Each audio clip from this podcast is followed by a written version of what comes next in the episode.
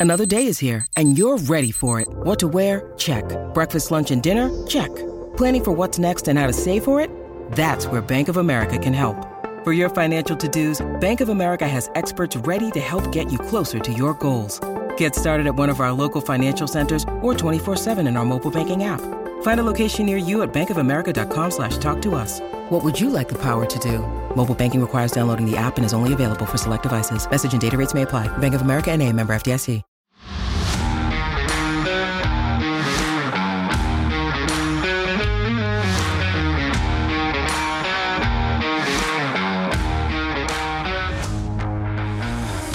Welcome back, Bears fans, this Friday edition of the CHGO Bears podcast, also known as CHGO Audible Day. And I know that we are now done with those weekly game preview episodes. It's January 12th. We're officially in off-season mode, but we're still going to kind of keep these audible vibes alive here on Fridays, which starts right now with a throwback state of the franchise episode with our focus beginning with the Chicago Bears offense. I'm Will DeWitt. Joined with me is my co-host, as always, Nicholas Moreano. Nick, you hanging in there? The weather is just crazy right now.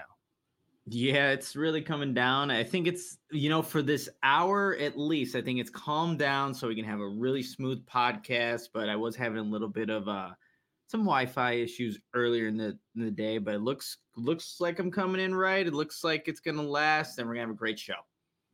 It you're you're smooth.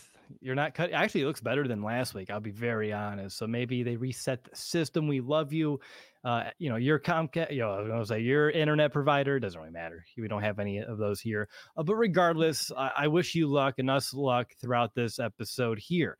Uh, so, as I mentioned, it is the state of the franchise series. We're going to begin to lay out the blueprint for the offseason. And we do that by auditing every single position. Uh, we're going to share our opinions on the current state of each, share our confidence level at those positions, play a long time game that we've done forever called pass or play with some key in house free agents who maybe should be re signed in Chicago and a whole lot more. Before we get started, of course, give this video a thumbs up. We would really appreciate seeing those numbers kind of trickle up throughout the entirety of the episode. And hey, you know, for us gutting it through potential internet problems, I, I think that deserves a thumbs up here by itself. But Nick, are you ready to begin state of the franchise, state of the Chicago Bears offense 2024?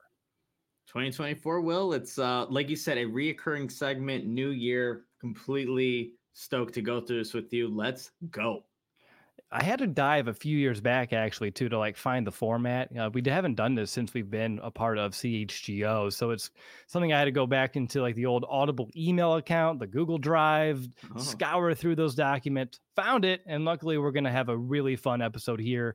So now it's time to put the Chicago Bears offense under the microscope. This is a unit that finished the 2023 season 20th in yards per game, which is actually plus eight compared to a season ago, 18th in points per game, plus five 27th in passing, also plus five. Second in rushing, they went down one. You can blame Lamar Jackson for that.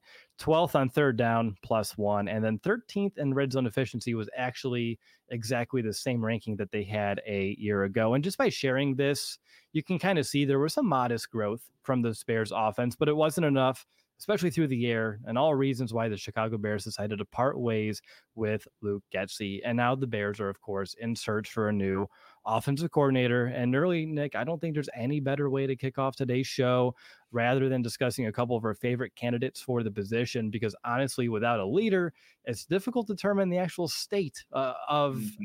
you know a personnel grouping, an offense here right now. And I, I know we each have a couple. I boiled mine down to one just with all the research I've been doing for the past few days. Uh, but I'm going to delegate and I'm going to hand it over to you. Who is an intriguing candidate that you would be, you know, interested in the Bears potentially hiring for the OC position? Yeah, let's just go with the one that's already been reported with Shane Waldron, who is the OC for the Seattle Seahawks the past three seasons, and you know has been requested for an interview by the Bears. But when I look at Shane Waldron, this is a guy, and just looking at the Seahawks offense, what they're able to do this year, total yards 21st, like you mentioned, the Bears were 20th, passing yards were 14th compared to the Bears 27th, rushing yards. Uh, the Seattle Seahawks were uh, 28th, and like you said, Bears were second. Points per game 17th, Bears were 18th. So you kind of see the metrics there. But what I like about Shane Waldron and just that offense that they ran there in Seattle, especially just last season I think of, you know, I go back to what it can look like at its peak. And there is the primetime game against the Cowboys where the Seahawks did end up losing that game. I believe it was 41 35, somewhere along those lines. And it was a game where it wasn't just one guy attacking this Cowboys talented defense. Like, yes, DK Metcalf went off for six receptions, 134 yards, three touchdowns, but there were design plays for Jaxon Smith-Njigba, the rookie wide receiver. There were design plays for Tyler Lockett to be the main focus. Even Noah Fant, their very mm-hmm. talented mm-hmm. tight end, got some got some good yards and plays in that game. And what I really liked, what we don't usually see enough of in the Bears offense under Luke Getsy, they had DK Metcalf lined up one on one, isolated to the left. Do you know what play, what route they ran from that spot, Will? Hmm. Does it rhyme with Noah Fant? Yes, yes, it sure does. There were just slant. There was just there were times where it made so much sense. You have your best playmaker lined up outside. Let's give him one on one with a whatever the DB was, and let's give our playmaker an opportunity to win that matchup and go make some explosive plays. So I really love to see that. They uh, they run a lot out of the shotgun. Obviously, Shane Waldron also has ties to McVay, so you have that uh, I think spurted and wrinkled into what he likes to do offensively. So the more I was just watching that game and then seeing, well, whether it's Justin Fields, where it's Caleb Williams, that's left for you know another day. I think you just mm-hmm. the concepts, the ideas that he's bringing to the table. So I think that when we're looking at possible next guys to overtake the over the offensive coordinator position, I want guys like that. They're going to be intuitive give their playmakers chances to make plays, utilize all the weapons on the field. I think there were so many times too where it was DJ Moore, maybe at times Cole Kmet or nothing. And that that oh, needs yeah. out of this. Exactly. Well, it needs to be out of this because what you heard from Matt Eberflus, Ryan Poles at the end of your press conference, you got to be able to adapt. They take away that number one. Can you go and utilize somebody else? So, you know, I, I, obviously there's so much to go into with with who can possibly be the next OC. But those are just some of the top things from just my research that I really liked from Shane Waldron and why like the Bears already have looked to request an interview for him to be potentially the next OC. I, I, like everything that you're throwing down there. You may have got ahead of the episode a bit with some of the opportunities this Bears offense has uh, to be better next season, but uh, the fact that you were pretty much painting a picture right on the bullseye that I have zeroed in in my notes for later on just goes, you know, we're always on the same page. So I'm not super surprised. I saw a question from Victor. Nick, are you from Waukegan? Yes, he is. I am Victor so hey, watch out. Maybe you and Victor know each other here, uh, which is really really cool. So I was preparing for this episode yesterday. You and I were kind of discussing what we wanted to do. We were like, hey, you know, say the franchise. Like those are always fun, and, and offensive coordinator talk. And I was like, you know who I like? I like Clint Kubiak. And within what, two, three hours later, the report came from mm-hmm. Jeremy Fowler that, hey, the Bears are looking to interview Kubiak here. So I got very excited by that news. And it kind of put me in overtime mode uh, to really start researching him right now. So I know you went more like, you know, what offense from Seattle and some things you saw on film. I'm going more like resume based. So we're going to have a couple of different like approaches here. Uh, so learning more about Clint, I saw a video on the Denver Broncos YouTube channel, uh, like interviewing him after he got the job there a couple of years ago. He talks about, you know, he's big about accountability. He stresses the process over results. He loves to make practices stressful so that the games are easy, which sounds very similar to the hits philosophy and how Eberflus kind of goes throughout his practices. He likes to bring a collaborative collaborative mindset to his offense, both with other coaches and his players when it's coming when they're creating the playbook. He's also known for being QB friendly. And of course, his dad, uh, very same thing throughout the majority of his career. I asked Zac Stevens over at our you know sister company, DNVR, hey, Zach, what do you what do you like or don't like about Clint Kubiak uh, from his time in Denver? And he's like, dude, this guy's a total footballer for life. He's been around so many good coaches. He has a lot of experience for being so young, and every experience that I had with him was positive. He's a very good guy. So I like getting that firsthand report. Again, only 36 years old, the 49ers passing game coordinator. And like, I literally have a whole page of notes here hmm. uh, that I kind of want to sift through real quick. Uh, just looking at Denver specifically, he took over play calling in week 11 of that year. And the final five weeks of that season, his offense averaged 24, 24.2 points per game. Earlier in the year, they were lucky to get nine, 11 points. Uh, so to kind of see him figure things out was very exciting. And then as the Vikings offensive coordinator in 2021, they were 14th in points, 12th in yards, first in taking care of the football, the least amount of turnovers in the league.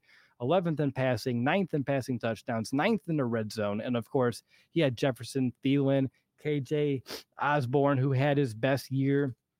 And then he's coached for his dad, Leslie Frazier, Zimmer, Shanahan. And then just looking at the 49ers this year, obviously there's a ton of talent there, and you have to take that into the equation.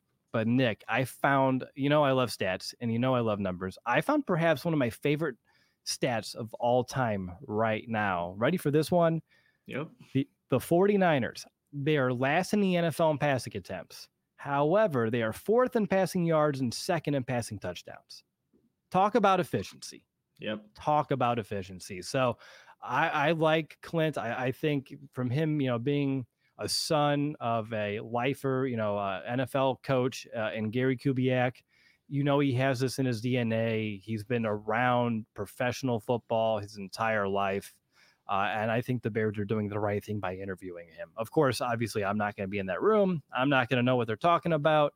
Uh, but at the end of the day, I, I, think he is right now my favorite candidate until they hire someone. And whoever that is, maybe they'll become mm-hmm. my favorite after the fact. Uh, but hopefully, it's Clint uh, again as of January 12th at uh, what noon. Uh, that's that's where I'm at.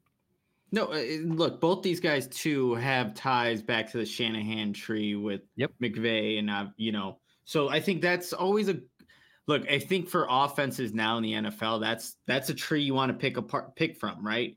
When you go outside of that, I think that's where you know there are some unknowns as to exactly how these offenses can I don't know, excel maybe in this league because everyone wants a piece of like what's really working right now. And obviously it is an offense that you look over at, you know, just different teams that have those descendants.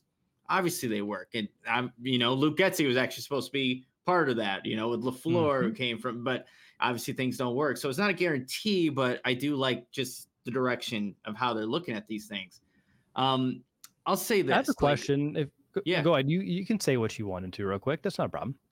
No, no. Uh, so I was just gonna say, like, you get these guys, but you gotta have. You can't.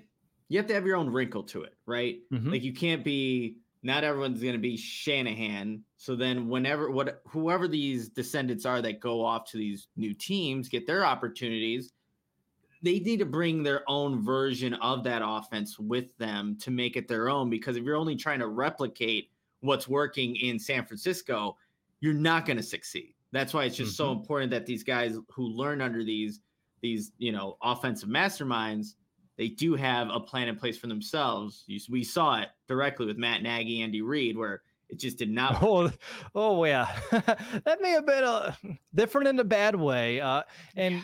The example that I always throw up, and it's on defense, uh, but it, the same principles apply, is when the Bears let go of Lovie Smith, brought in Mel Tucker, and like, hey, run Lovie's defense. That did not work. Uh, you know, Mel didn't have his autonomy. Uh, so you do need to be able to, if you don't believe 100% what you're coaching, or if it's not authentic and it's not you, then it's not going to come across. And it's going to be, you know, you you don't want to be the cheap knockoff uh, of another mm-hmm. system. Yep. You want to be, like you said, your own. Uh, my question for you is, oh, go ahead, Greg. Yeah, I actually had a question just in in regards to this because like these last these first two candidates they put out there I'm curious to hear your guys' opinion on this. Is with like like you said, West Coast Shanahan style, and that's the branch that Luke Getsy came from. Are you surprised that that's what they're looking into? Does that give a tell? Like some people are taking that like, oh, you know, that could be something that like keep Fields in the same system he's been in, mm-hmm. but with a different guy. Or is this more to do with the offensive line and the personnel that they have to run outside zone? you know, like I just find it interesting because it just seems like there hasn't been mu- much success with Fields in this offense. So is would it be smarter to try to find something outside of the West Coast that would be better for him, or is it smarter to try to find an offense that he's been you know learning the last couple years, or or does it mean that they're moving off of him? Like It's just like 10 different questions in one. it is. Um, but it's okay. I can decipher through all of that. I personally think they're going to go with the best coach, not the best, not the scheme. And maybe they have a preference of scheme. However, I think they're going to try to find the best leader for this offense and whoever has the best vision for it, regardless who's under center, whether that's Justin, whether that's Caleb, whether that's somebody else. Uh, but I can see the benefits of keeping a similar scheme for the continuity. Uh, but obviously, what the Bears are hoping to achieve here is finding a better play caller uh, to set up hit the personnel and these players for more success on game days, which was the question I was going to pose to Nick. So we I just answered and segued in yet again. Uh, with play calling, how big of a priority would it be for you to maybe bring in someone that does have that prior experience? That's the one thing about Clint that I personally mm-hmm. do like. He's done it in Minnesota. He's he did it a little bit there in Denver, and every time he's lost his job, it's not because he was bad. It's because the head coach ended up being fired, and then they had to start all over again, and he goes elsewhere. So for me, I, I don't want to start from ground zero again from a play caller. I don't want to take someone who's green and have to have you know go through those you know growing pains yet again. I want someone who had experience, even if it was good and bad experience that they can grow off of, learn from, and, and be better this time around. I, I we've done so many guys with no play calling experience whether it be Coach Nagy, whether it be you know Dow Loggains. I mean, it's just over and over and over again. And uh, for this Bears team for the past decade plus, and it's time to bring in someone with experience that can command that leadership right away. Yeah, well, for me, I value that, and I think that next OC, regardless regardless if it's Fields or, or Williams, who's at uh, you know quarterback next season, I want him to be paired with somebody who's had experience. Shoot, mm-hmm. add Luke Getsy to your list of people who didn't have that play calling exactly. experience coming in. And uh, to me, and I, I really liked what you said. Well, whether it's good or bad, but you've gone through it, and hopefully you found ways to adjust for the next time you get that opportunity. I do value that, and that's why both you know the candidates that we've selected. It's good that they do have that experience, and you know, like like um Kubiak, Waldron's also had some experience working under guys that, you know, guys that have been to Super Bowls when you go to Bill Belichick and you also go to mm-hmm. McVay, you also go to with Pete Carroll. So I value that too in terms of just the experiences they can lean on and just the people they've been around to when, you know, you get to a situation like Chicago, which will ultimately be new for them that they can lean on some of those past experiences to help them through whatever it is that they're going through. As we all know, the Bears like to go through storms here in Chicago, and they literally stay in storms throughout the entire season. So you got to be able to navigate that once it happens here in Chicago. But you know, I just think that too, it's it's going to be like we were talking about uh, what Greg was mentioning about like, is it a tell? Well, I don't know if it I don't know if it is. It, like when you watch Luke Getsy's offense, and that's why he's obviously gone.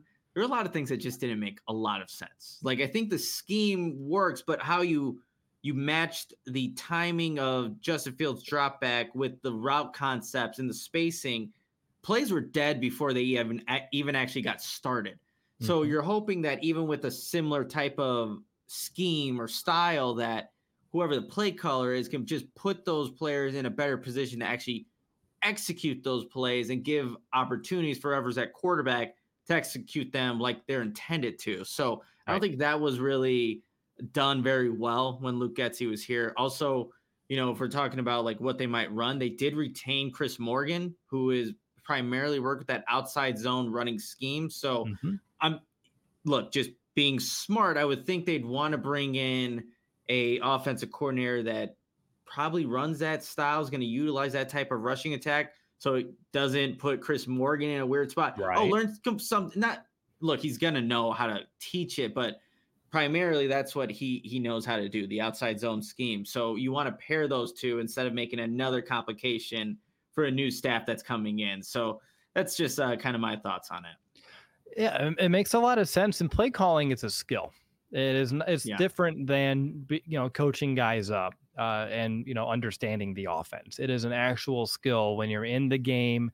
The clock is ticking. You got to get that play call in immediately. Make decisions on the fly. Just again, I coached middle school football. I am not equating the two whatsoever. However, when I was calling plays for an offense, you'd be surprised how quickly that goes and how quickly you need to get those play calls in and how little time you actually have to think.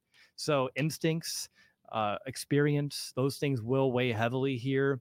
Uh, and again, it's a real feel. It's not like Madden where you get to see all the play art. Like you have to know, mm-hmm. you have to be able to read it, visualize it, and know that's the right play to put these guys in position based off what the defense has been showing you. It is is a very difficult thing to do at the highest level, and we've seen that in Chicago. And hopefully, we find the right guy here. But I think both of our guys uh, that we mentioned here on the show, Waldron and Kubiak, are really two prime candidates and I'm excited uh, that the Bears are going in their direction for interviews. And of course, uh, just looking at some of the other candidates uh, that are available, we got Greg Roman, uh, Brian Fleury, Kellen Moore, and, and then Jerrod Johnson over there the, with the Texans.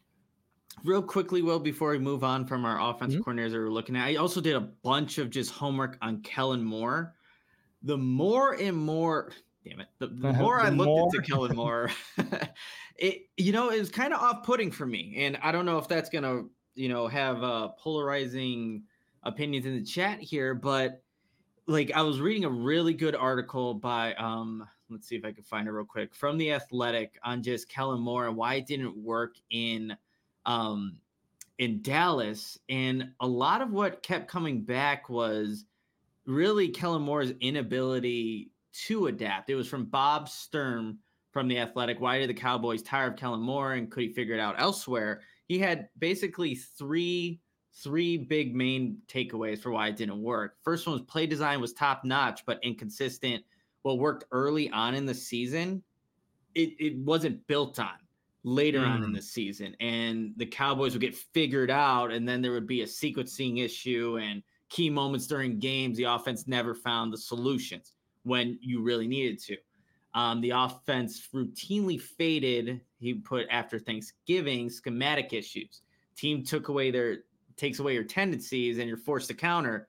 Didn't have the best counter punch, and yet Kellen Moore too was able to, you know, was able to uh, in 2019, 2021 really execute and have that uh, that Cowboys offense humming. So there are these look, I think all these guys are going to have pluses, but we have to acknowledge the drawbacks for each of these guys too. And so right. Kellen Moore, for me, the the more I went into and just researched and saw like, well, why didn't it work there in Dallas? It didn't really it didn't work in LA either for the one season. It kind of off put me. And then the, the last one here is route concepts are never evolved into something better. There's a mm. lot of stop power, stop patterns in the Cowboys offense and what that refers to is basically the wide receiver facing the quarterback. So you think your comeback routes, your curls, hooks, things like that. Th- there needed to be more move routes. And I think that's exactly the problem, yep. too, what we saw with yep. Getsy. We didn't see enough guys on the run trying to get those opportunities for yards after the catch. So the more I looked into it, Kellen Moore, maybe not for me, but look, he's getting interviewed potentially to be the head coaching uh, for to be a head coach for the Chargers. So he's got experience. He's he's peaked and has done well in the NFL, but he's also had his lows. So it's a fascinating, you know, just just the differences that you can have from season to season. But you got to be consistent. That's what separates the good OCs from the bad ones and the ones that ultimately get fired.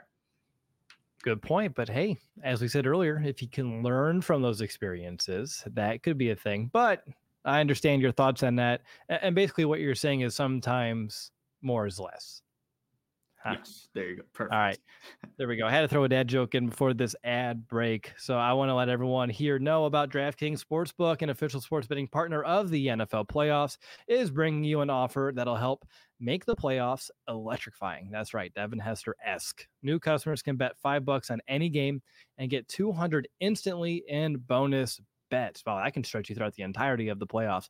Mention available lines and odds. Oh, that's me. I shouldn't be reading that. I'm sorry, it's been a long day. So actually, I'm going to read you some lines and odds here now. So currently, uh, the Browns are two point favorites. You can get the Texans on that game for a money line at mm-hmm. 114. Uh, the Dolphins are right now four and a half point dogs against the Chiefs here. It's going to be a cold game in Kansas City tomorrow night. Uh, definitely check that one out. Steelers are nine point underdogs right now against the Bills. Packers are seven point dogs against the Cowboys. Rams are three point underdogs against the Lions, and the Buccaneers are three point underdogs uh, against the Eagles. Obviously, a lot of NFL action coming up here right now. So go ahead and download the DraftKings Sportsbook app and use code CHGO. New customers can bet just five bucks to get 200 instantly in bonus bets. Only at DraftKings Sportsbook with code CHGO. The crown is yours. Gambling problem? Call 1 800 Gambler or visit www.1800Gambler.net in New York. Call 8778 Hope NY or text Hope NY. That is 467369. In Connecticut, help is available for problem gambling. Call 888 789 or visit ccpg.org. Please play responsibly on behalf of Boot Hill Casino and Resort. 21 plus age varies by jurisdiction. Void in Ontario. Bonus bets expire 168 hours after issuance. See dkng.com slash football for eligibility and deposit restrictions, terms, and responsible gaming resources. There you go, Will. Uh, you know, for DraftKings Player of the Week, I'm I'm kind of building off the hype of the the Bulls Ring of Honor uh, gala that happened is is going to be happening. No Michael Jordan, but that's okay because the Player of the Week that I like is Coby White. I'm doing a player combo. I don't know a lot of people look into these, but over 31 and a half points, rebounds, and assists for Coby White tonight against the Warriors. He's gone over that total, you guys, the last four games. And I'll tell you, the last couple times I've been betting on Coby White on this player combo, the points, rebounds, and assists, it's worked. So maybe check that out as you're looking to make your sports bets while you're staying inside, staying warm, and out of this crazy weather we're having. Awesome stuff there. It is getting easier for businesses to switch to electric vehicles, and that's something we can all get behind for the health of the planet and for the well being of all of us who share it. You know why, Will? Because the electric grid is evolving to meet your cleaner energy needs as we all move with confidence towards an electric tomorrow. Whether you have one delivery van, a whole fleet of shipping trucks, ComEd can help guide you to make the changes that make sense. So, what exactly should business owners do? Yeah, so you can go to comed.com slash clean to learn more about the resources, fleet rebates, and infrastructure incentives available to help businesses go electric. If you own a business, don't wait. Start making your plan today. Switch to electric vehicles. Good for business, good for the planet, good really for all of us. Go to comed.com slash clean. Just want to make sure I jot that down correctly. Did you say comed.com slash clean? That's exactly what I said. Well, now go now and see how going electric connects us to a better way of doing business and a better future for generations to come. All right, Will DeWitt, Nicholas Moreano here on the CHGO Bears podcast. Peanut says, "Hey, punch that like button, uh, just like he used to punch." Well, you know those balls. All right, so let's get into the state of the franchise positional assessment. Uh, this is going to be part one of this series. So today we're going to focus on the Bears quarterbacks and wide receivers, and we're going to follow up with running backs, tight ends, and the entire offensive line here next week. So let's go ahead and begin with the Bears QB situation, which obviously, Nick, is going to be a very straightforward and easy conversation. It's not complicated at all. No, yeah. I mean, this we could wrap this up in like five minutes. We're gonna have more things to talk about at the end of the show, Will. there we go. Obviously, there's no way that we can squeeze what I think would be an appropriate amount of quarterback talk here. Uh, it, it, really is the most complex of a situation at this position uh, that the Bears have been in in quite some time, if ever. Right now, it's a real unique place to be in with Justin Fields on the team and holding that first overall pick for the second straight season. But hey, we're gonna go ahead and give this thing a go, uh, and to kind of begin this thing. Uh, let's remember where we were a year ago. Last offseason, the theme was growth, growth for Justin Fields as a passer. And that's what we wanted to see out of him in 2023. That's what everyone was expecting to see. And it just dominated every single conversation that we had throughout the entirety of the offseason, the regular season, and the entire year. So, Nick, I'm not going to put you on the spot here and say, would you bring Justin back? Do you want to draft a quarterback at number one? I don't think the Bears know what they're going to do yet. So there's no reason for us to try to figure that out here today. But with Fields, I think we can agree that we all saw growth from him this season. But my question to you is did he demonstrate and display a level of development that you hoped and maybe expected to see? I know those are two different things, but I figured to give you the space to kind of maybe explain both sides. Well, I mean, it's a fascinating question, and even me processing it, like I don't think it was. enough growth. I, I was expecting more growth, but mm. there there was there were steps that he took. Even if you're the biggest Caleb Williams supporter, that I think you have to acknowledge.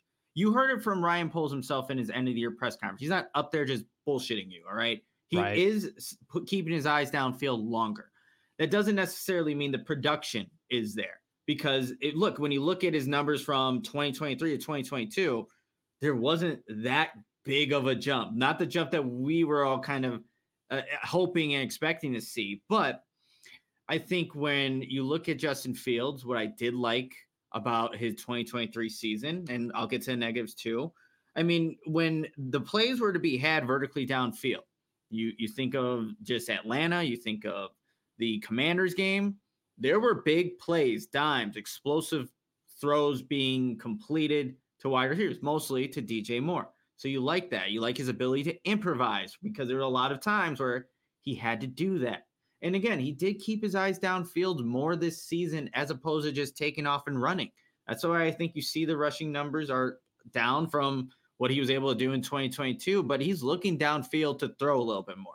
So I can acknowledge and say that, but also before I, am not going to get to the negatives yet because I want to hear what you think, Will. Mm-hmm. But there were those positives that I did see in this season where you did see a more comfortable fields. But I want to give it to you, Will. What do you think? It's such a tough, tough question, and that's why I asked them. I'd never shy away from asking you tough questions. So shame on you for throwing it back in my face. Uh, sorry, um, but still, like I feel like I saw growth. Um, I, I wish we had more scoring production. That's the one area that I feel like we're still really struggling. And I have more about that later on here in some of my notes mm-hmm. when we get to the next segment here. But, but I wish you can see that touchdown ratio go up. Uh, obviously, sure. he did a better job of taking care of the football a little bit more than maybe in years past. I do agree with you that we saw some more of those downfield plays a year ago. And heck, I'll say that he made some of the more simple plays uh, that maybe we didn't see his rookie season or last year. But just like with you, uh, if we were going back to like our mindset in July and like yeah. what we were hoping to see from Justin Fields with DJ Moore, second year in this system with Luke Getsy, I, I think we all expected if we're talking about the jump, the Jalen Hurt, the Jalen Hurts was always like the the prototype of the jump we were hoping to see, and obviously he fell well below that threshold doesn't mean uh, I think if the, he sticks around for another year, I don't think it means he can't still make a jump. But typically and historically, we would have seen a bigger one by now. Yeah, no, well, I mean, that's that's a dilemma the Bears are in.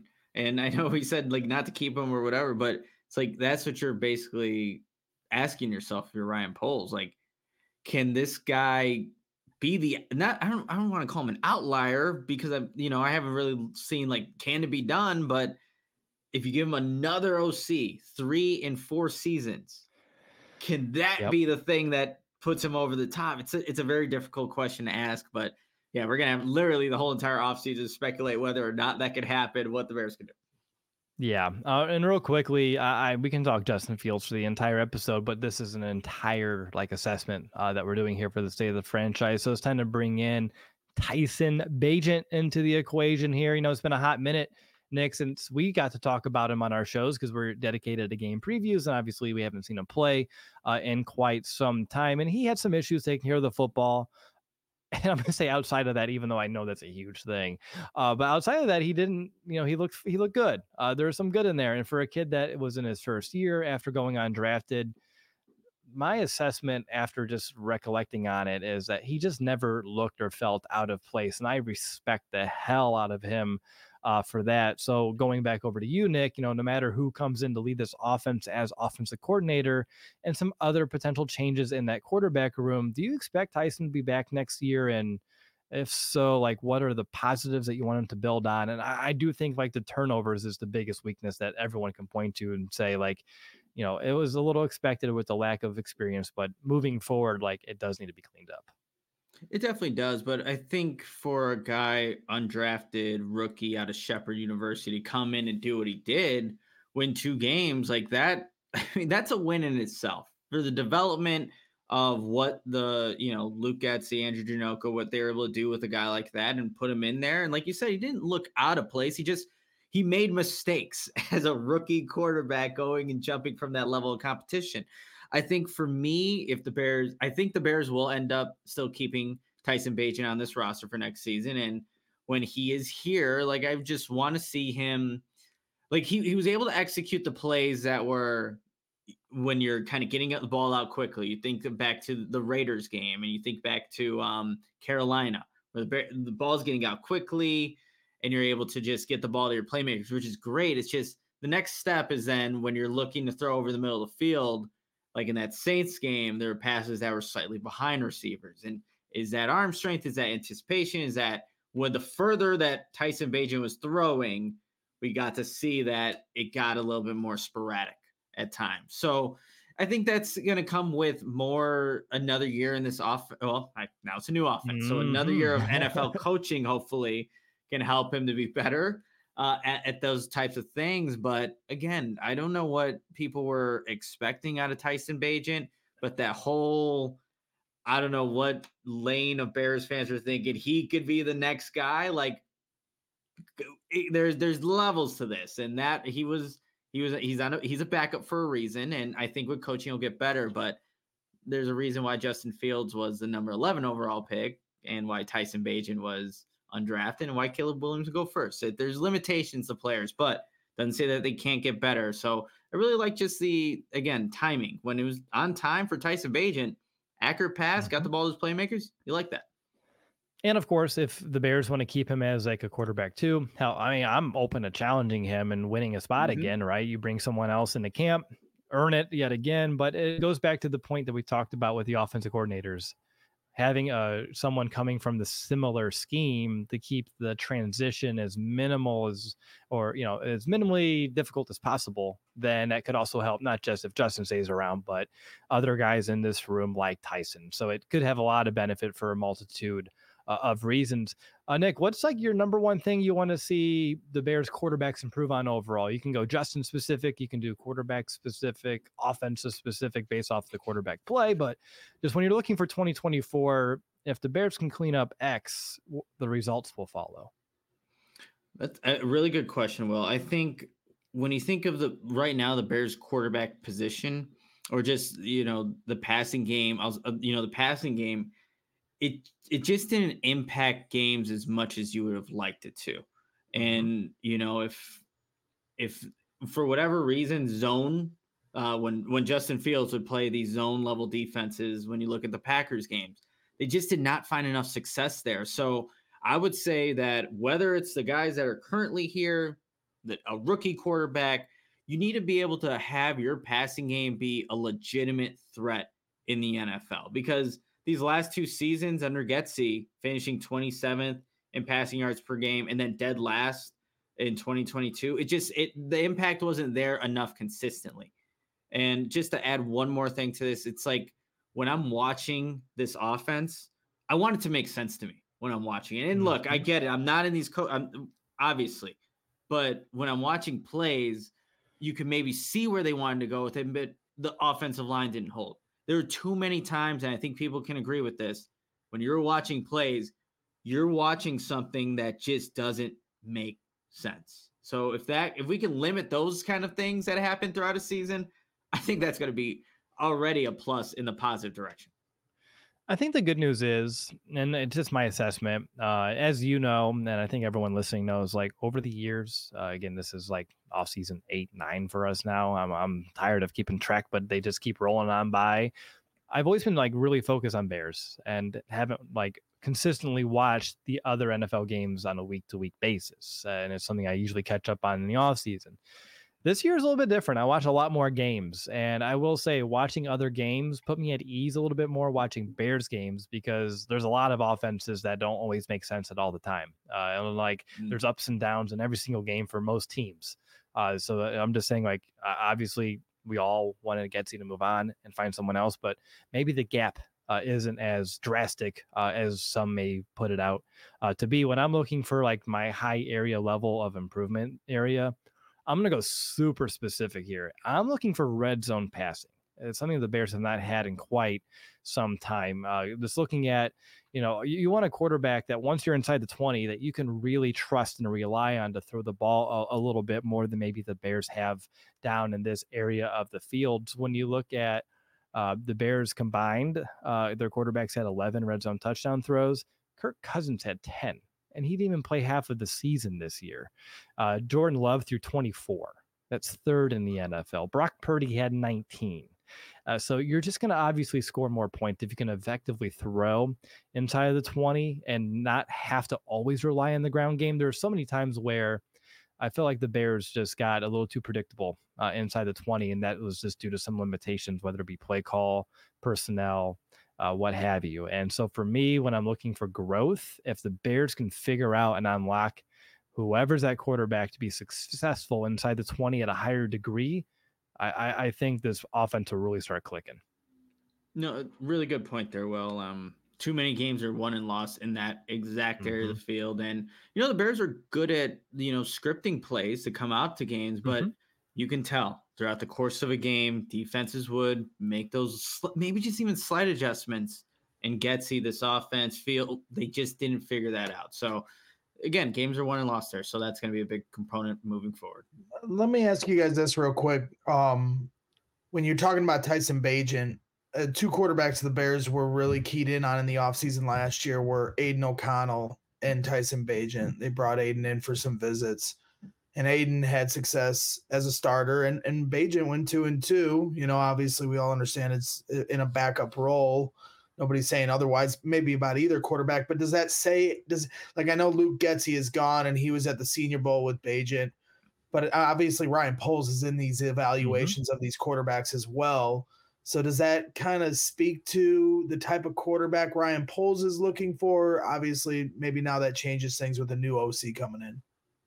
That's a really good point. I think on my end, they just like Tyson's uh, who he was as a person, as well as all the experience uh, that he had, even if it was at the D two level. I mean, that's the one thing I remember Poles talking about right away. Like there is not a throw that he has not had to make. Like he has made mm-hmm. all the throws, and he has you know all those passing attempts that he had at college too. So I don't know if it was like more of like you know the quote type as more as it was like the person and the player. Uh, but that's a very good question, and it's it's one of those things that we can we can guess all day, but the only person that knows uh, is Ryan Poles, you know, Flus and the guys in that building. Nick, do you anything you wanted to add on that?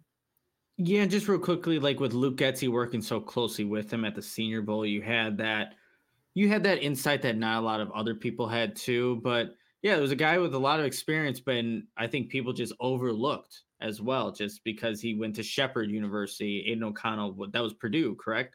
So I just think that there was, I don't know, you can you can overlook guys when, especially at smaller schools, but that's why the scouting department, you know, does the job that they do. And you know, again, Tyson Bagent played well for what he was asked to do. Nick, real quickly, what's your confidence level at quarterback heading in? I think this is a very interesting question. I'll give you mine first. That way, you maybe take some pressure off of you. Weirdly, I'm at a seven. Uh, and the seven comes from if Ryan Poles believes Fields is the guy to build around and we get another weapon for Justin Fields on offense, because that's what will happen. I have no doubts that will happen.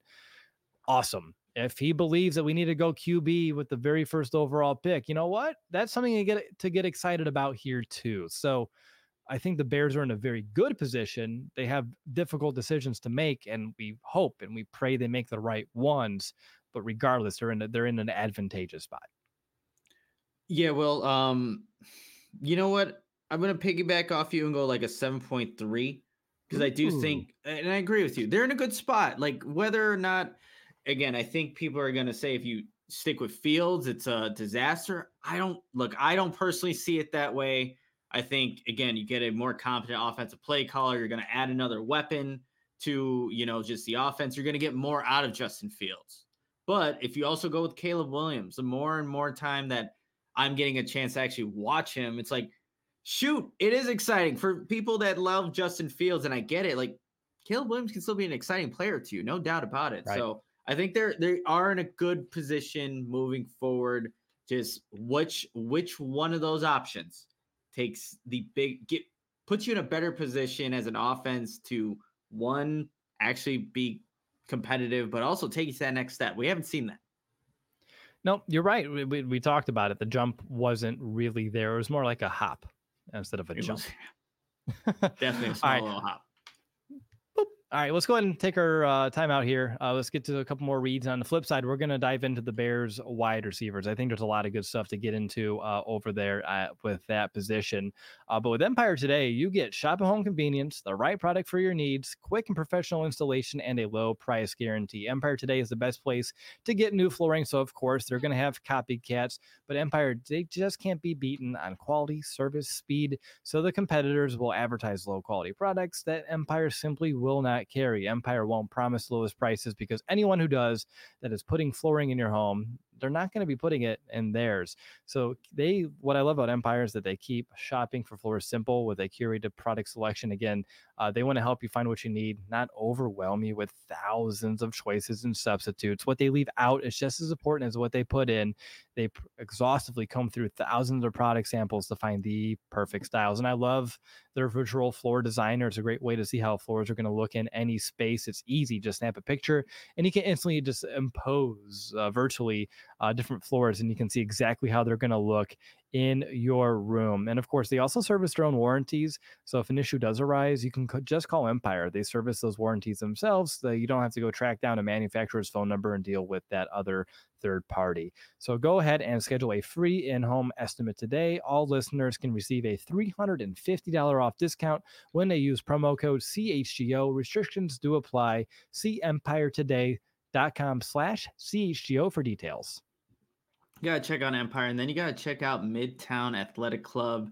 And look, they have four Chicagoland locations: Palatine in the northwest suburbs, Bannockburn in the North Shore, Willowbrook in the southwest suburbs, and the Midtown Athletic Club and Hotel in the middle of Bucktown and Lincoln Park, and actually Midtown. Palatine has launched a multi-million dollar transformation of the club, which will be done in early 2024. So you can look into lock those favorable rates and course there's somewhat there's something available for everybody whether you're single family with kids people looking to make lifestyle changes or holistic wellness. And all the people that have been to midtown athletic club at chgo all i've heard them say is that midtown is truly next level and it really does look next level with all the amenities they have there. Some features of the clubs they have the arena which is a high intensity interval training amazing outdoor and indoor pools and hot tubs. So you got to check that out and you can do so by heading over to midtown.com slash CHGO to find out more and to tour the Midtown Athletic Club nearest you.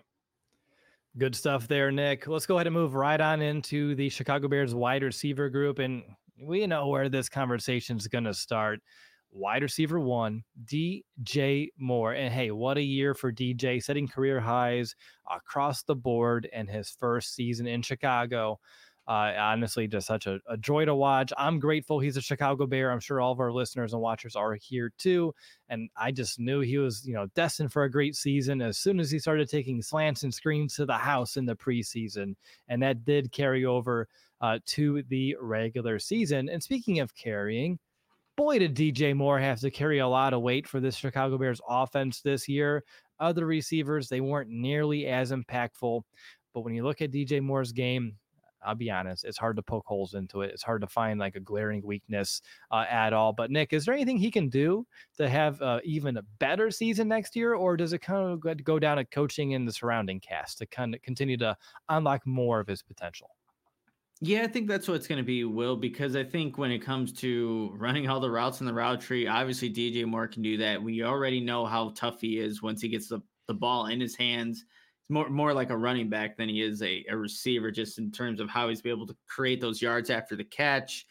The over the shoulder catches when Justin Fields needed a guy to go to, he was a sure handed man. But I think when you look at even like this last Packers game, you know, you can you can take away a main target like that one when you don't have an offense that has competent um, play calling and also route concepts in itself. But like you do need a you need a, a Batman to a Robin, right? And Cole Kmet was a nice complement to that.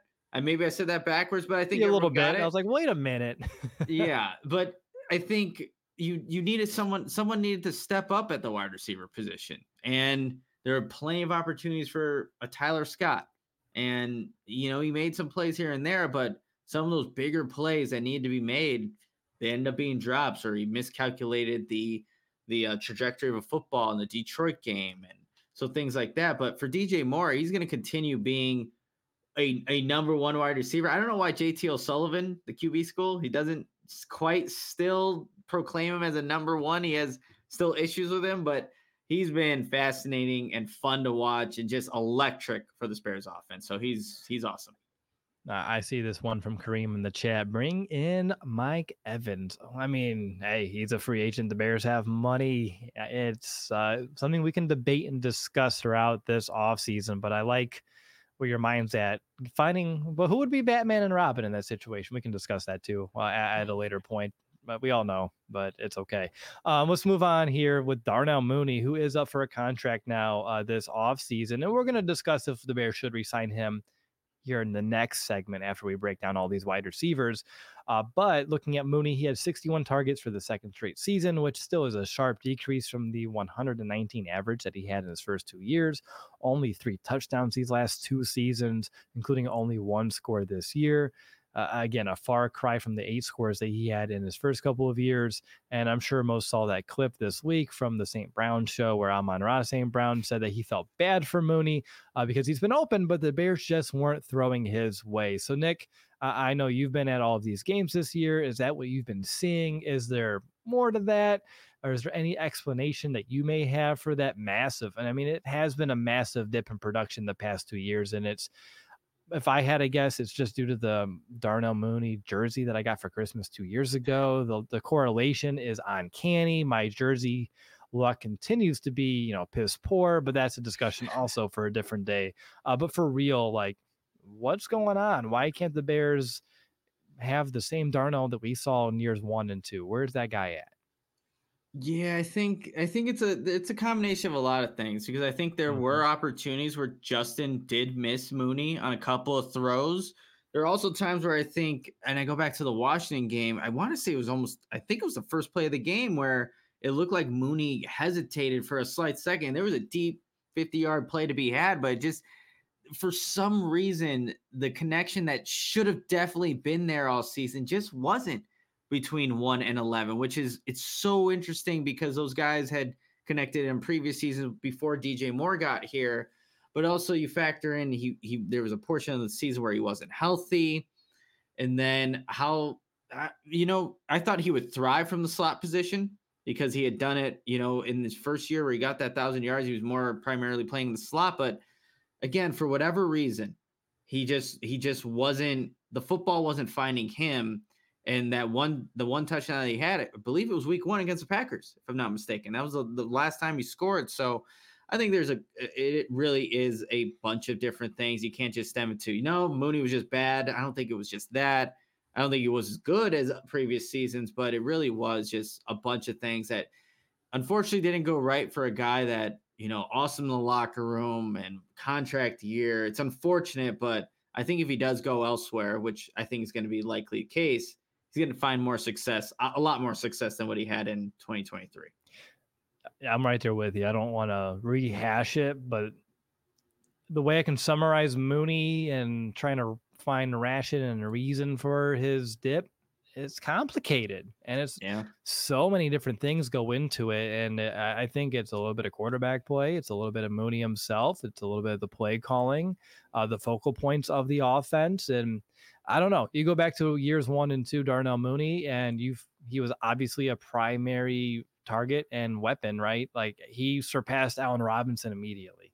Uh, he was a guy that was taking these screens uh, and running through tackles. Like I remember mm-hmm. the rookie Darnell Mooney would not go down easy, and I just don't felt like he's had those same opportunities to make those sorts of plays where he gets the ball quick in space, makes a guy or two miss, and then you're looking at a 20 yard gain. Like I haven't seen that, and I don't know if they're just trying to overcomplicate it or or what, but it's definitely complicated in itself uh, for Darnell Mooney's uh, decline, decline in production. And uh, we'll play we'll play some passer play in a minute and say if the Bears should bring him back or not. I'm just looking at some of the younger players on this roster. Of course, you have Tyler Scott. You have second year player Velus Jones Jr. Um, as a rookie, Scott finished fifth on the team in targets with 32. He came away with 17 catches. 18 drops. No, I'm kidding. 168 yards. Velus Jones Jr. rarely targeted. Um, his seven targets was half of the total he had as a rookie. He was also less impactful this year when used as a runner. So there's le- clearly lack of development from Velus and trust from his team to be more involved, uh, which honestly I get. Uh, but between the two, Tyler Scott is the one to be more high on. I think that's pretty glaring and obvious, even though we all can admit he has some work to do with those hands. Um, but is there anything, any general theme or anything with uh, any of these young players that you want to see them work on this offseason to be better next year? For for Tyler Scott, I think when you have the speed that he does, the God given speed that he does, like it's just working on the little nuances of just how to catch the football, like you mentioned, Will, because there were some drops that he had. Even on man, I'm trying to remember exactly the game. There was a fourth down opportunity that he caught over the middle of the field, and he he his explanation because he let it go right into his body. He's like, I just really wanted to make sure I caught this ball. It's like trust your hands, trust yeah. your hands, trust your route running, trust what you're supposed to be doing on the play. And I get it. He's a rookie. He's a rookie wide receiver, still learning the intricacies of his offense. So, and he's the one that has the most upside out of the guys that you mentioned because for Velus Jones Jr. right now, uh, and Herb Howard, I got to give him credit for this. He thinks he'll be a running back next season. And I'm like, interesting, Herb. And because we just haven't seen him develop as a route runner, we really haven't. And the way he's utilized on kick return and he's been in the backfield sometimes. I think for Poles, he's still trying to hang on to something that he thought was going to be more than what it was when he drafted him in the third round out of Tennessee. And I just, you know, I just don't know if you're ever going to really see him become somebody that you can consistently rely on outside of those jet sweep gadget type plays. Mm-hmm. Maybe he's a. I, I know the word was Deebo coming out, right? That was the one word that Poles kept using, which was lofty, uh, and it was something that like perked my ears up immediately because that's a hell of a comparison and a really good player in this league but maybe he's more of like the poor man's Cordarrelle Patterson.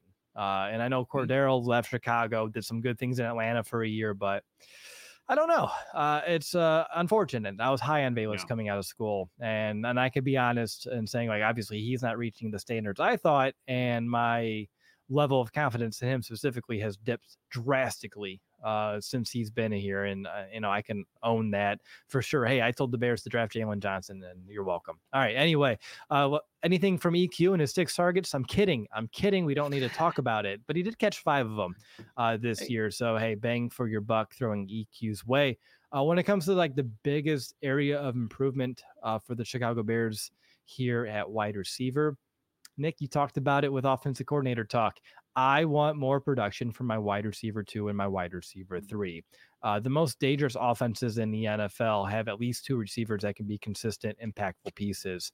Uh, just looking at the Bears this year, uh, DJ Moore had over 70 targets, 60 catches, and 900 yards between him and the second leading receiver on the Chicago Bears. And that's just a huge gap uh, that the Bears must overcome and explains a lot of their struggles. And again, it's complicated. It's all about the Darnell Mooney conversation. There's a lot of factors that go into it, but whatever it is, whether it is uh, signing another receiver v free agency, whether it's bringing in a guy like Marvin Harrison Jr., the Bears need to find that bona fide. Now it's like bona fide wide receiver one. Now it's bona fide wide receiver two. And just looking at the top four passing offenses, Miami, you got Tyreek Hill and Jaylen Waddle, both over 100 targets, both over 1,000 yards. Detroit's the different one. They're number two. Amon-Ra St. Brown's the clear one, but they don't have a clear two. But how do they compensate for it? They have a clear two, three, and four that bundled together mm-hmm. is a hell of a two. And Josh Reynolds, Kalif Raymond, and Jameson Williams. And then Dallas, you have CeeDee Lamb, Brandin Cooks. San Francisco, you have Brandon Aiyuk and Deebo Samuel. Like you need, you don't, it's not the same NFL was 15 years ago, where if you have one guy that can't be stopped, defenses have learned how to stop guys you need a guy number two to take all that pressure off. So for me, I want to see more production. I believe that means the Bears need more talent and better play calling. Uh, if I had to just boil it down, um, but that's what I want to see. I want to see more imp- more production outside of DJ Moore, which I know you hit on early. Yeah, no, well, that's exactly right. And I think too, when I'm looking at the Shane Waldron, the offensive coordinator at Seattle, you have DK Metcalf who had let's see, 1,114 yards. You had Tyler Lockett, 894 yards. Jaxon Smith-Njigba, 628. Like that's kind of the idea, like where even look, that's a stacked lineup there, but that's what teams are going towards now. You need to have multiple wide receivers that can be the number one read on a play, not just one guy anymore. That's not how it's done. And the more options, I think, is going to be better for regardless of that quarterback. So I'm going to agree with you 100% there, Will. Just need more weapons around whoever's at quarterback next season. And I will say this I know the Bears finished number two in rushing, but there is one more theme. And someone in the chat, I'm sorry I forgot the name, and I don't think it was a super chat. Um, so it doesn't get like marked differently over in our system here. But they said the, all these other offenses have like a like a RB one, like an actual running back that can also change games and take that pressure off of quarterbacks. And mm-hmm. again, look at the top four passing offenses. Miami, you have Mostert. Of course, you have you know the rookie there too. Uh, that was yeah. lighting exactly. I just forgot how to pronounce it, so I was just going to move on. But thank you, Detroit. Uh, you have uh, a couple really good running backs led by David Montgomery, Dallas, Tony Pollard, San Francisco. Christian McCaffrey, who's also a really good receiver coming out of the backfield as an option. So, yeah, uh, and I know running back talk will be safe for next week, but it is another. It's not lost on me that the top four passing offenses also have really scary running backs uh, that can also threat a defense. So, just wanted to at least say that before I forgot that thought. Uh, my confidence for the wide receivers is at a, a I think too high at a seven. Um, but that's a lot of DJ Moore. A lot of that's DJ Moore and the trust that that wide receiver too is coming via free agency and or the draft. But it's a high seven, maybe a little too high. But again, a lot of that is DJ Moore. I'll put it at six and a half, and also at the idea that they're going to add. They have to add because they're at a point where they're they're going to review this film and come. I they have to come away with the same conclusion we just did. Will that there needs to be more more than just DJ Moore. So I, I think I'm going to put it at that. And, you know, whether that's free agency or I think they'll draft a wide receiver high in this draft, um, they're going to add more talent around uh, the offense in 2024. I saw a, a, comment. I was like, "Who does Stroud have?" Oh my, uh, you know, a guy that really helped me on my fantasy team, and Nico Collins uh, was a really good receiver there too. And then outside of that, Tank Dell, Tank Dell Robert Woods, Noah Brown, all were able to kind of you know leverage themselves and combine to be that those next secondary options. So again, continues with the theme. You need more than just one. And unfortunately, last offseason, Nick, we thought bringing in DJ Moore with Darnell Mooney was that answer. Don't think that maybe is the case, um, but I don't think our logic changes. It's just that what we thought was the answer to get there was not the case. All right, take a breath. We have one more segment to get into, and we're going to wrap up this episode. And it's a quick round, actually, mm-hmm. of our one of my favorite games, and, and I put it in my notes every time we play it. Still one of my least na- my least favorite named games. Eh, pass for play. You know, it's it's a good game. Uh, I always feel like we can improve, but after almost a decade of doing it, it, it is what it is. So we're gonna play pass or play. I'm gonna give you a free agent to be here in Chicago, and Nick, you tell me should the Bears pass on this player or should they bring him back, play him here next year? And I'll begin with the most difficult one Nathan Peterman. Ooh. Um, you know what? I'm going to say pass on that one, Well, as much as I had to think about that one. But I have a feeling he'll make it on this roster next season. He always does. Like he'll they'll just bring of bring always... him back.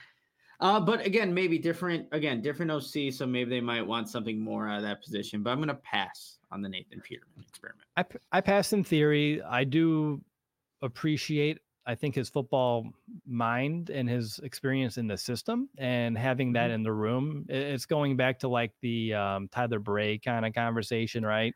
Uh, yeah. There is value there, um, but at the same time, maybe the Bears can look around and upgrade. And again, I think uh, I mentioned earlier, pushing Tyson Bagent uh, in offseason and in training camp would be great for both Tyson and for the Chicago Bears. So I would like to see someone who can do that, whether it's the draft, whether it's free agency, come our way. Uh, what about Equanimeous St. Brown EQ, Nick? You got a contract early last offseason. Does that happen again? You know, well, I don't I don't think it does. He just obviously didn't do a much do much this season, to be completely honest. And You know, you're you're wanting to look to upgrade the the entire wide receiver room, not just from the top, from the bottom up. And you know, for what EQ was supposed to be a more blocking wide receiver, again, he just wasn't on the field enough. So, yeah, I think you're I think you're to pass on EQ. All right, I'm right there with you. Trent Taylor, real quickly. I, we didn't even really mention him because he didn't have much of a wide receiver impact, more of a special teams punt return a guy. And even though I understood because of all the fumbles uh, that the Bears had last year, I, I, don't know if Trent Taylor moved the needle and would be worth coming back. And just my honest opinion, I don't feel like he was dynamic by any means. Yeah, I mean, he was brought on, you know, because Velus couldn't be a consistent punt return guy. And then you have the Trent Taylor game against Cleveland, and that was that was really it, the weather was really crappy that game. The wind was mm-hmm. crazy, mm-hmm. but you know, is I guess I can see them playing it if they really don't have anyone else at the punt return position. But as long as you don't have him blocking the edge on Rashan Gary on a run play on second and two, I think I'll be all right. But to answer, I'm gonna I'm actually gonna pass on Trent Taylor too. Uh, I'm right there. Um, I, he's a free agent to be. He is a wide receiver. There's not a lot of draw off on this, but Joe Reed, any thoughts? Is is it worth a consideration here? No. okay. All right. No.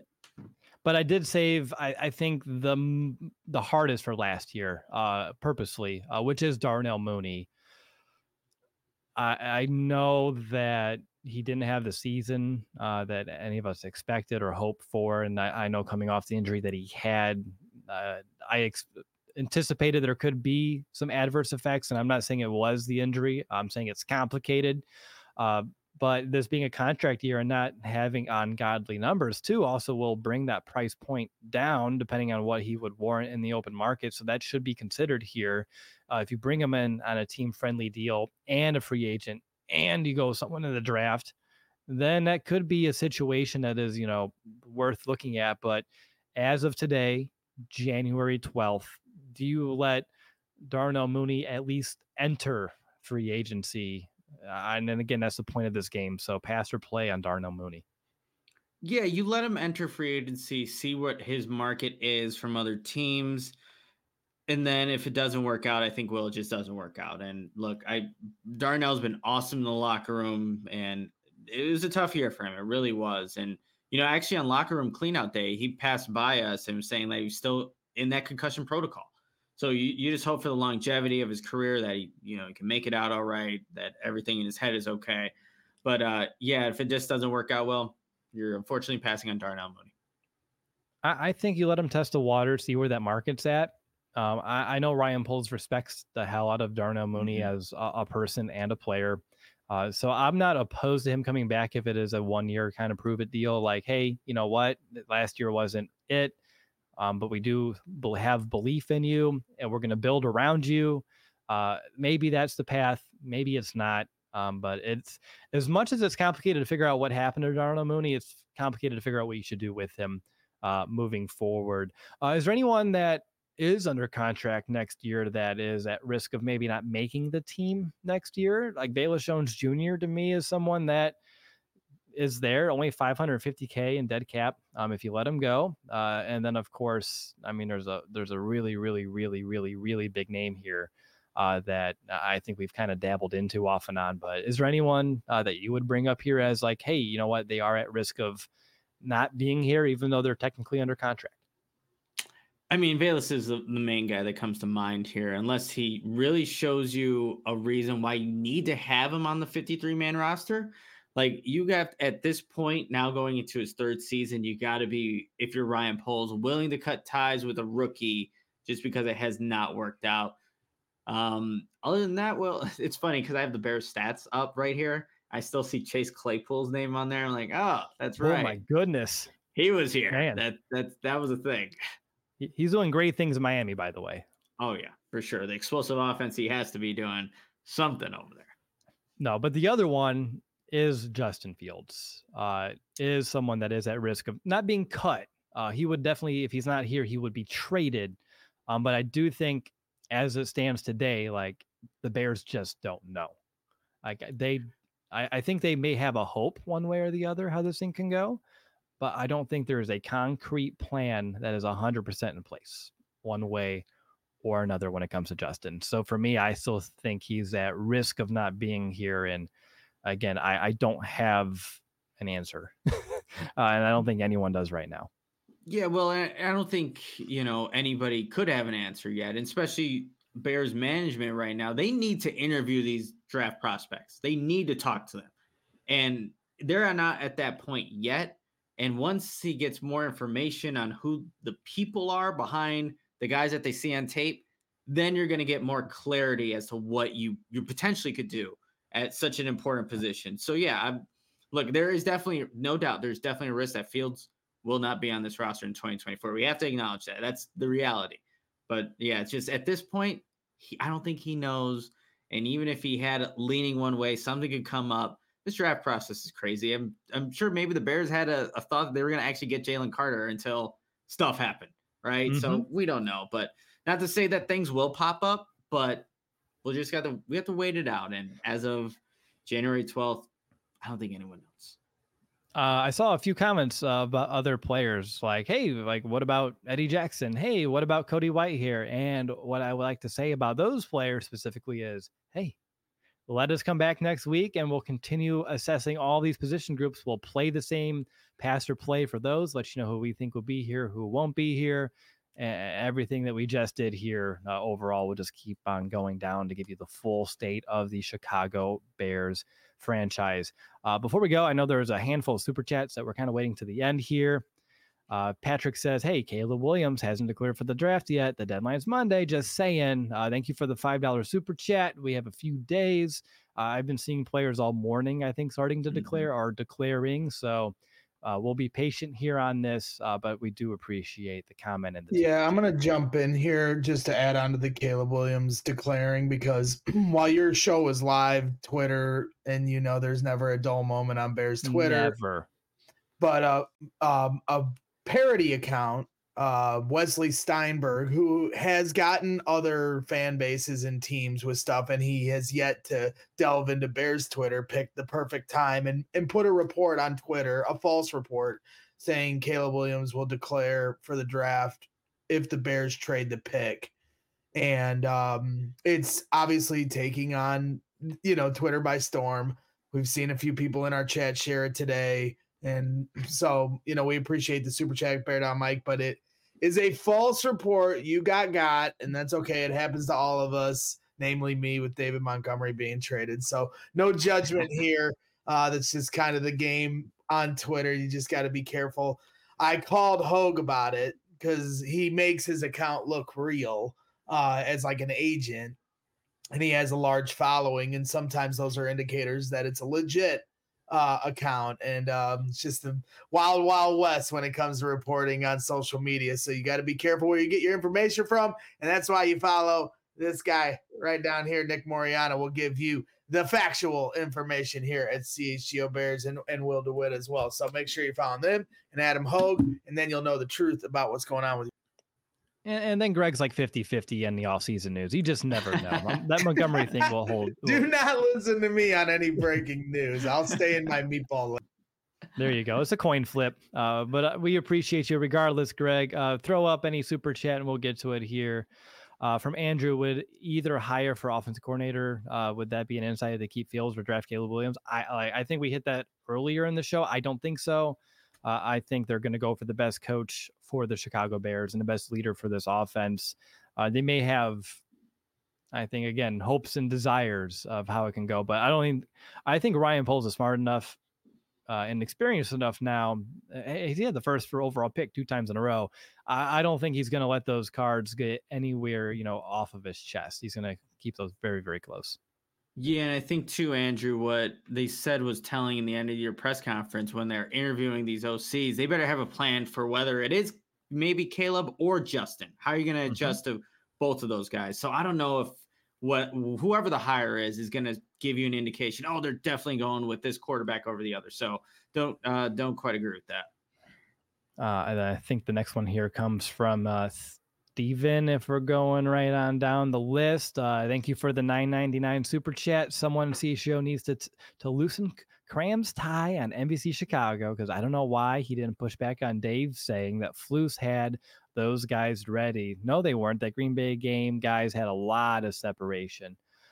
Yeah, I appreciate the chat. I didn't get to see that one specifically. Nick, anything you needed to add on it?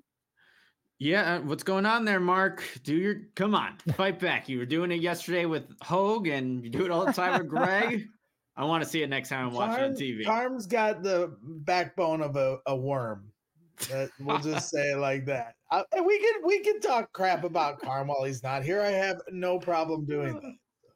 Oh, now I was thinking about the the Hercules movie with all the like we're worms and they're just. I like, did say yeah. we were talking about posture on the show the other day, and I did say he had the posture of a pregnant worm. so we've been we're five days into the off season, and we've uh, resorted to just roasting each other here here as of late. We've got a long off season to go. Uh, should be interesting by day sixty where this is going. Uh, the Duke uh eight one the, the duke we don't need to add the 811 his, his name uh, doesn't need an introduction here at chgo we appreciate the duke. 1999 super chat he said can't believe people trying to start physical fights with greg with me on twitter. Did they not see his hands? Real funny duke. We went over that yesterday.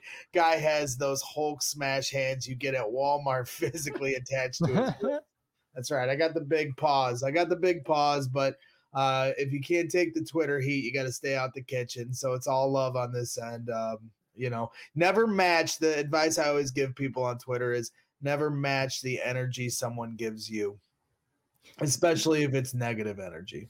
I like that. That, that is good. good advice, uh, Greg. We have another. I'll leave with that words of wisdom. I'll go Bye. Uh, and then we got this one from Bristol BB, another 1999. Thank you so much. This one's for you, Nick. Can you ask Poles if Luce's job is on the line if he doesn't have a winning record in the division? And if not, when will he be extended? Is that a question? He similar questions uh, during the end so. of your press conference. Um, it didn't seem like Eberflus's job was on the line if even if it doesn't go according to plan.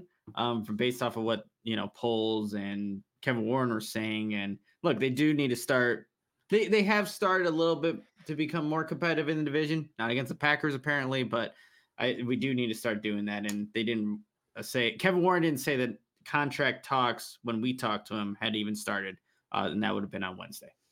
There we go. And then the last one here from Brendan Henderson, uh, which is one I saw. Should you keep mm-hmm. or pass Jackson and Whitehair? I, I, hate to leave you on a cliffhanger, um, but Whitehair will be discussed next week without question. Eddie Jackson here and a, a, little bit. And hey, you know what? Brendan wanted to shoot us another five dollars here real quick.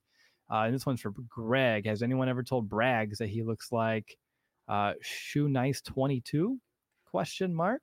I don't. Do are we supposed to know who Shoe Nice? I don't 22? know. I'm gonna have to look it up here. Um, but if no one's ever told you, then we have the answer. I've been told I look like Fat Tim Tebow. I've been told that I look like. I've also been told I look like Fat Jay Cutler. I've been told that I um, look like Jonah Hill. Uh, this one time, this kid was on. We were on a boat on my on our lake where we live in Crown Point, Indiana, and this guy's like, you know who you look and sound like? And this was right around Superbad. And I was like, if you say Jonah Hill, I'm gonna throw you off this boat. And he said Jonah Hill, and then I proceeded to throw him off the boat while we were moving. So, um, yeah, I know. Uh, what whoever I look or sound like, it's all I'm the fat version of that person. It's okay. I understand. I'm working on it. Okay, it's not easy. I'm you go, Greg. Two thirty. I cannot get down any further. I need to get on Nick's program. So you got it. You got it. Sharon, uh, yeah, Sam Jones here. Final super chat. Hey, you never know. Uh, Sherrone Moore for offensive coordinator. Hey, you never know. More super chats could always pop up because I was going to ask Nick if he had any final thoughts or anything else that he wanted to make sure that we hit on before we call it an episode. No, well, like honestly, this this episode, especially with just Justin Fields talk, could have still been going. But know. you know, that's what these state of the franchise episodes are going to look like, and you know, it'd be nice if we got some clarity on the OC going forward, so we can more so focus on the guys that are currently on the team and what's you know, their their state going into the 2024 season. But appreciate everyone who's tuned in. We're going to be here all season long. It's going to be your place to get all your Bears coverage. So make sure you're tuning in. Senior Bowl is coming up at the end of the month. So also big, going to be a, a really good resource us here at CHGO Bears to learn more about all these potential prospects. I love it. I'm going to do a quick shameless plug to kind of end the episode. Uh, if you are ready to take your fandom to the next level, make sure to join our Die Hard membership today and become a, a part of our exclusive community of dedicated sports and Bears fans just like you. Imagine getting your hands on exclusive merchandise that lets you wear your passion on your sleeve.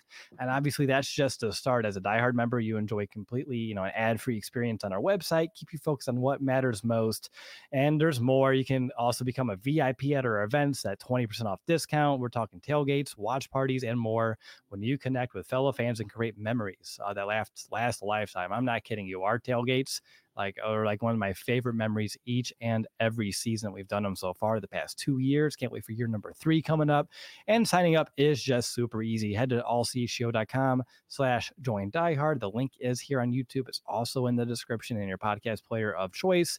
So remember being a diehard just isn't about following your team. It's about living the sport. Join us now and be part of the biggest and best sports community out there your teams, your passion, all in our CHGO diehard community. So go ahead and become a Die Hard today. But I want to thank everyone here uh, who watched this episode, whether live, the replay.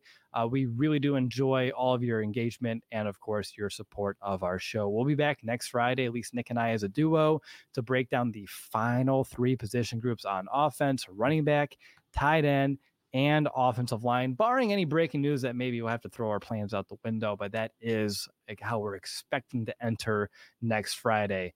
But until then, have a great weekend. Be safe with all that weather out there. And of course, bear down, Chicago. We all silly like the mayor.